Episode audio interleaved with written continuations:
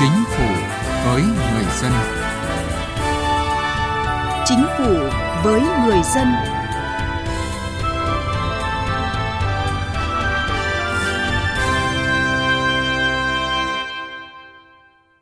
Xin kính chào quý vị và các bạn. Thưa quý vị, tinh giản biên chế và cơ cấu lại đội ngũ cán bộ công chức viên chức là chủ trương lớn của Đảng và đang được các cơ quan đơn vị từ cấp trung ương xuống địa phương thực hiện quyết liệt trong những năm qua. Bên cạnh những kết quả đạt được, kết luận của Bộ Chính trị về vấn đề này cũng nêu rõ những tồn tại hạn chế, đó là còn tình trạng cao bằng, giảm đồng đều 10% ở các cơ quan đơn vị. Biên chế chủ yếu giảm cơ học, chưa thực sự gắn với cơ cấu lại và nâng cao chất lượng đội ngũ cán bộ công chức viên chức. Tại kỳ họp thứ tư Quốc hội khóa 15, trong phiên chất vấn và trả lời chất vấn đối với Bộ trưởng Bộ Nội vụ Phạm Thị Thanh Trà, người đứng đầu ngành nội vụ cũng thừa nhận tinh giản biên chế trong thời gian qua vẫn còn cơ học cao bằng. Vậy giải pháp nào để tinh giản biên chế hiệu quả? Chương trình Chính phủ với người dân hôm nay đề cập nội dung này. Thưa quý vị và các bạn, đến năm 2021 đã tinh giản được hơn 10% biên chế công chức, 11,67% biên chế viên chức. Tuy những kết quả đạt được rất đáng ghi nhận, song nhìn nhận một cách thẳng thắn vẫn còn nhiều điều chưa thể hài lòng. Đó là còn tình trạng chưa quyết liệt, ngại va chạm, né tránh trong tinh giản biên chế, bộ máy tại nhiều đơn vị vẫn còn cồng kềnh, chưa đạt được mục tiêu yêu cầu đã đề ra. Theo đại biểu Nguyễn Thị Mai Hoa, đoàn đại biểu Quốc hội tỉnh Đồng Tháp, báo cáo của chính phủ cho thấy năm 2021, biên chế công chức và viên chức giảm vượt chỉ tiêu theo nghị quyết của Đảng là tối thiểu 10%. Đây là thành tích đáng ghi nhận, nhưng tinh giản biên chế mới đạt chỉ tiêu cơ học. Có thể khẳng định chủ trương tinh giản là đúng, nhưng dường như kết quả thu lại là chúng ta đang giảm mà chưa bảo đảm được độ tinh. Vì đối tượng tinh giản chủ yếu đang tập trung ở những người nghỉ hưu đúng tuổi, chuyển công tác và chúng ta chưa tinh giản được những người cần đưa ra khỏi bộ máy. Đó là bộ phận mà sáng cấp ô đi tối cấp ô về có vị trí nhưng khó bố trí việc làm. Phó giáo sư tiến sĩ Ngô Thành Can, giảng viên cao cấp, Học viện Hành chính Quốc gia Hồ Chí Minh phân tích, còn tình trạng cao bằng giữa các địa phương, đơn vị trong chỉ tiêu tinh giản biên chế dẫn đến một số đơn vị khối lượng công việc lớn nhưng vẫn phải cắt giảm theo tỷ lệ chung. Rõ ràng cái việc chúng ta tinh giản biên chế, cái kết quả chúng ta đạt được là đáng ghi nhận, nhưng mà những cái hạn chế bất cập À, ví dụ như là cái tỷ lệ như nhau này, cào bằng này, giữa các ngành nghề đồng bào miền núi chúng ta cũng xem xét giống như nhau này. Do đó giờ chúng ta cũng phải nghiên cứu à, để đảm bảo tính đặc thù một cái phần nữa ở đây ấy là chúng ta nói là chúng ta tinh giảm biên chế mà còn à, gắn với tổ chức bộ máy tuy nhiên các tổ chức ấy thì chúng ta còn trồng chéo còn trùng lắp về chức năng nhiệm vụ còn theo ông Lê Như Tiến, nguyên phó chủ nhiệm Ủy ban Văn hóa Giáo dục Thanh niên Thiếu niên và Nhi đồng của Quốc hội, chính sự cao bằng cơ học này dẫn đến tinh giản biên chế tinh nhưng chưa gọn. Tinh giản được biên chế chưa? Thì đó là cái câu chuyện là chúng ta cần phải bàn. Bởi vì là nhiều khi đấy chúng ta thu gọn đầu mối nhưng mà chưa tinh giản một cách rõ rệt biên chế và vẫn là phép cộng cơ học. Cho nên đôi khi đấy có những cơ quan có những bộ những ngành có những tỉnh thành tổng biên chế vẫn không thay đổi. Mặc dù đầu mối giảm đi.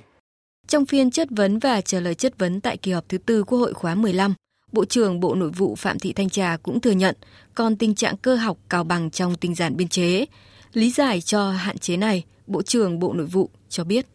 Trong giai đoạn vừa qua, trước hết chúng ta phải ghi nhận đây là một sự nỗ lực của cả hệ thống chính trị, tinh gọn được cái đội ngũ cán bộ công chức, viên chức và giảm được cái số người hưởng lương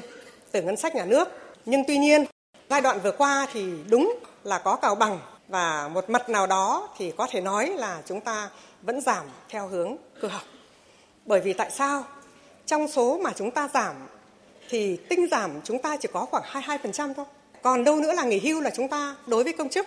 Và thêm nữa, đó là những cái biên chế giao các cái đơn vị không sử dụng và không tuyển nữa. Có thể nói là trong cái quá trình cơ cấu lại cái đội ngũ, thực hiện cái tinh giảm bước đầu chúng ta phải làm theo hướng cơ học như vậy và tôi cho rằng là nó còn có những cái hạn chế trong cái cào bằng à, trong cái gọi là cơ học nhưng chúng ta cũng đã đạt được cái mục tiêu này để làm cơ sở cho chúng ta tiếp tục cơ cấu lại cái đội ngũ cán bộ, công chức, viên chức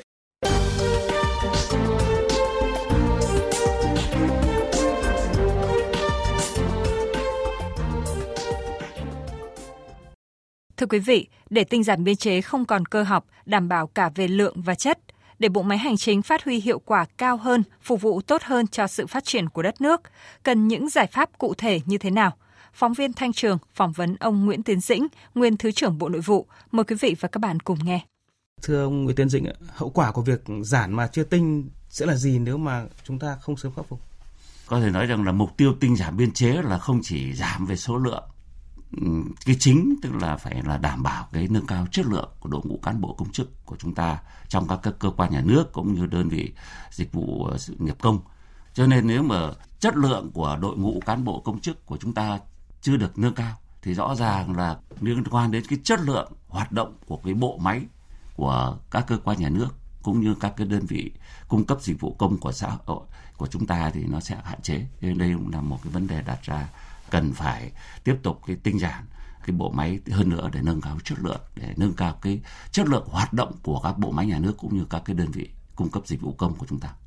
Một cái dấu hiệu đáng lo ngại nữa đó là trong khi mà tinh giản biên chế ờ, theo cái tính chất cơ học và cào bằng như thế này thì áp lực đối với những người mà hiện hữu đang làm việc thì lại tăng lên do công việc ngày càng nhiều lên và họ lại chủ động là họ xin ra khỏi các cái cơ quan ban ngành đơn vị và điển hình như là vừa rồi là theo thống kê là có tới 40.000 cán bộ công nhân viên chức là xin ra khỏi khu vực công. Cái vấn đề mà chảy máu chất xám trong việc tinh giản biên chế này theo ông cũng cần được đặc biệt lưu ý như thế nào? À, đúng là những cái trường hợp mà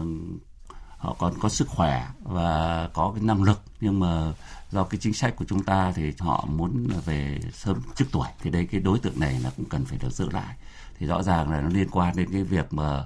cơ chế chính sách của chúng ta, đặc biệt là cái chính sách tiền lương, cũng như là cái tạo cái môi trường làm việc và cả cái cơ hội thăng tiến của những cán bộ công chức của chúng ta. Thì trong thời gian tới, trong cái chương trình cải cách hành chính nhà nước của chúng ta phải tiếp tục được đẩy mạnh và đặc biệt là sắp tới là phải kiên quyết phải thực hiện cái chính sách tiền lương. Mà trước hết đến mùng 1 tháng 7 năm 2023 sẽ tăng cái mức lương cơ sở. Dạ. trong 3 năm nay chưa 3 năm tăng, nay chưa tăng. theo cái lộ trình. Theo ông thì mấu chốt của việc tinh giản biên chế mà để đạt được cả hai yêu cầu đó là vừa giảm và vừa tinh, quan trọng nhất là tinh được thì từng cấp từng ngành địa phương phải làm gì? Ờ, chúng ta phải thực hiện nghiêm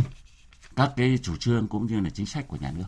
Vì các chủ trương của Đảng đã đề ra, các nghị quyết đề ra rất rõ. Ừ, nghị định 108 rồi được bổ sung sửa đổi của nghị định 113 và nghị định 143 thì cũng đã rất rõ về cái chính sách, các quy trình, các bước rồi là cái trách nhiệm của các cái tổ chức đơn vị và đặc biệt là người đứng đầu. Cho nên là tôi cho rằng là cái quan trọng nhất ấy là cái người đứng đầu là trên cơ sở chủ trương và các cái chính sách như vậy thì phải quyết, quyết liệt trong chỉ đạo và ừ, xác định cái trách nhiệm của mình.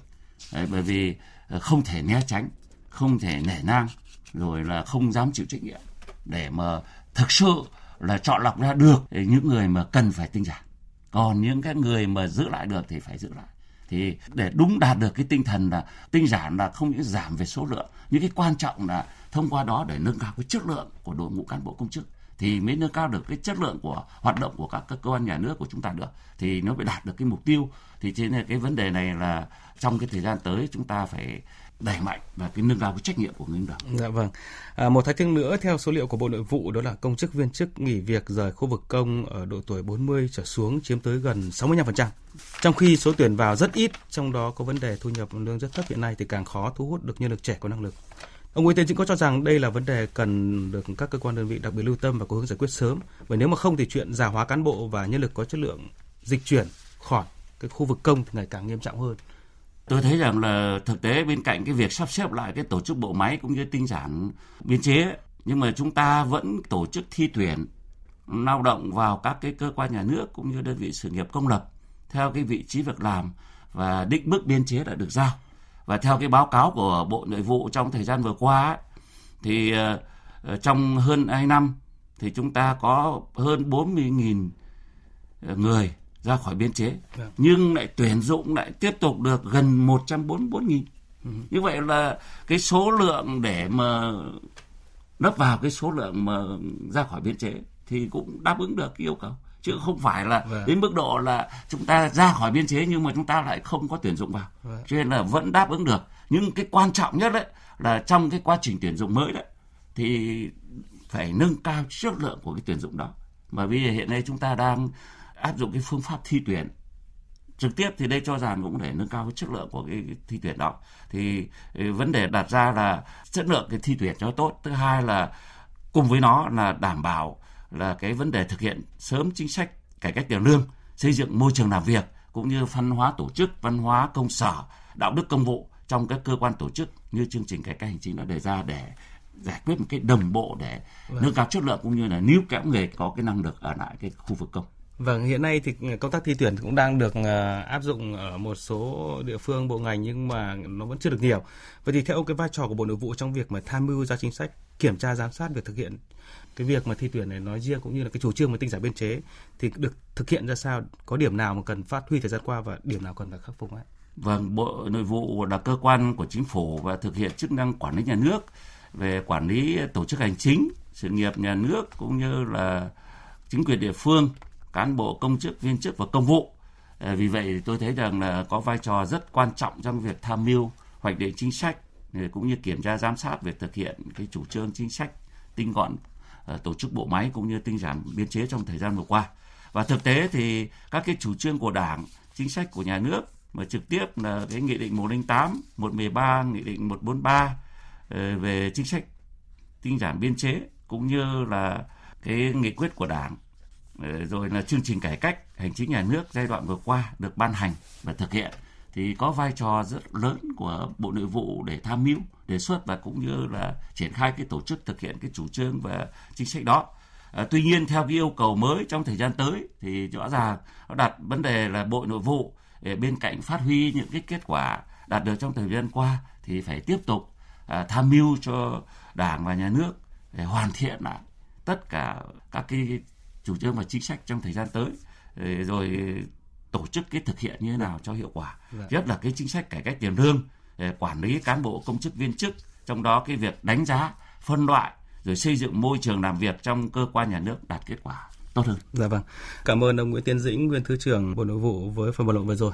Quý vị vừa nghe phóng viên Đài Tiếng Nói Việt Nam phỏng vấn nguyên Thứ trưởng Bộ Nội vụ Nguyễn Tiến Dĩnh về một số đề xuất giải pháp để tinh giản biên chế hiệu quả. Nội dung này cũng đã kết thúc chương trình Chính phủ với người dân hôm nay. Chương trình do biên tập viên Thu Thảo biên soạn. Cảm ơn quý vị đã quan tâm theo dõi. Theo quy định của luật trẻ em, thì trẻ em là người dưới 16 tuổi, trong đó có những trẻ em có hoàn cảnh đặc biệt như trẻ em mồ côi, bị bỏ rơi, không nơi nương tựa, trẻ em khuyết tật, trẻ em bị xâm hại tình dục, trẻ em bị mua bán, trẻ bị bóc lột. Một trong những quyền của trẻ em là được trợ giúp pháp lý. Khi có vướng mắc pháp luật, trẻ em sẽ được trợ giúp pháp lý miễn phí theo quy định của Luật trợ giúp pháp lý năm 2017 theo các hình thức sau đây. Được tổ chức thực hiện trợ giúp pháp lý, cử người tư vấn pháp luật, hướng dẫn, đưa ra ý kiến, giúp soạn thảo văn bản liên quan đến tranh chấp, khiếu nại, vướng mắc pháp luật, hướng dẫn giúp các bên hòa giải, thương lượng, thống nhất hướng giải quyết vụ việc. Được tổ chức thực hiện trợ giúp pháp lý cử người tham gia tố tụng, bảo chữa, bảo vệ quyền và lợi ích hợp pháp trước các cơ quan tiến hành tố tụng, công an, viện kiểm sát, tòa án. Được tổ chức thực hiện trợ giúp pháp lý cử người đại diện ngoài tố tụng trước các cơ quan nhà nước có thẩm quyền khác để bảo vệ quyền và lợi ích hợp pháp của trẻ. Các tổ chức thực hiện trợ giúp pháp lý cho trẻ em gồm 63 trung tâm trợ giúp pháp lý nhà nước tại các tỉnh, thành phố trực thuộc Trung ương và các tổ chức tham gia trợ giúp pháp lý. Quý vị và các bạn có thể tìm địa chỉ liên hệ và số điện thoại của các tổ chức thực hiện trợ giúp pháp lý theo một trong các cách sau đây. Truy cập danh sách tổ chức thực hiện trợ giúp pháp lý trên cổng thông tin điện tử Bộ Tư pháp https 2 2 gạch chéo moz.gov.vn trang thông tin điện tử của Sở Tư pháp địa phương. Hoặc có thể gọi về Cục Trợ giúp pháp lý Bộ Tư pháp theo số điện thoại 024 6273 9631 để được cung cấp thông tin chi tiết. Hãy chung tay bảo vệ trẻ em, phòng chống xâm hại bạo lực trẻ em.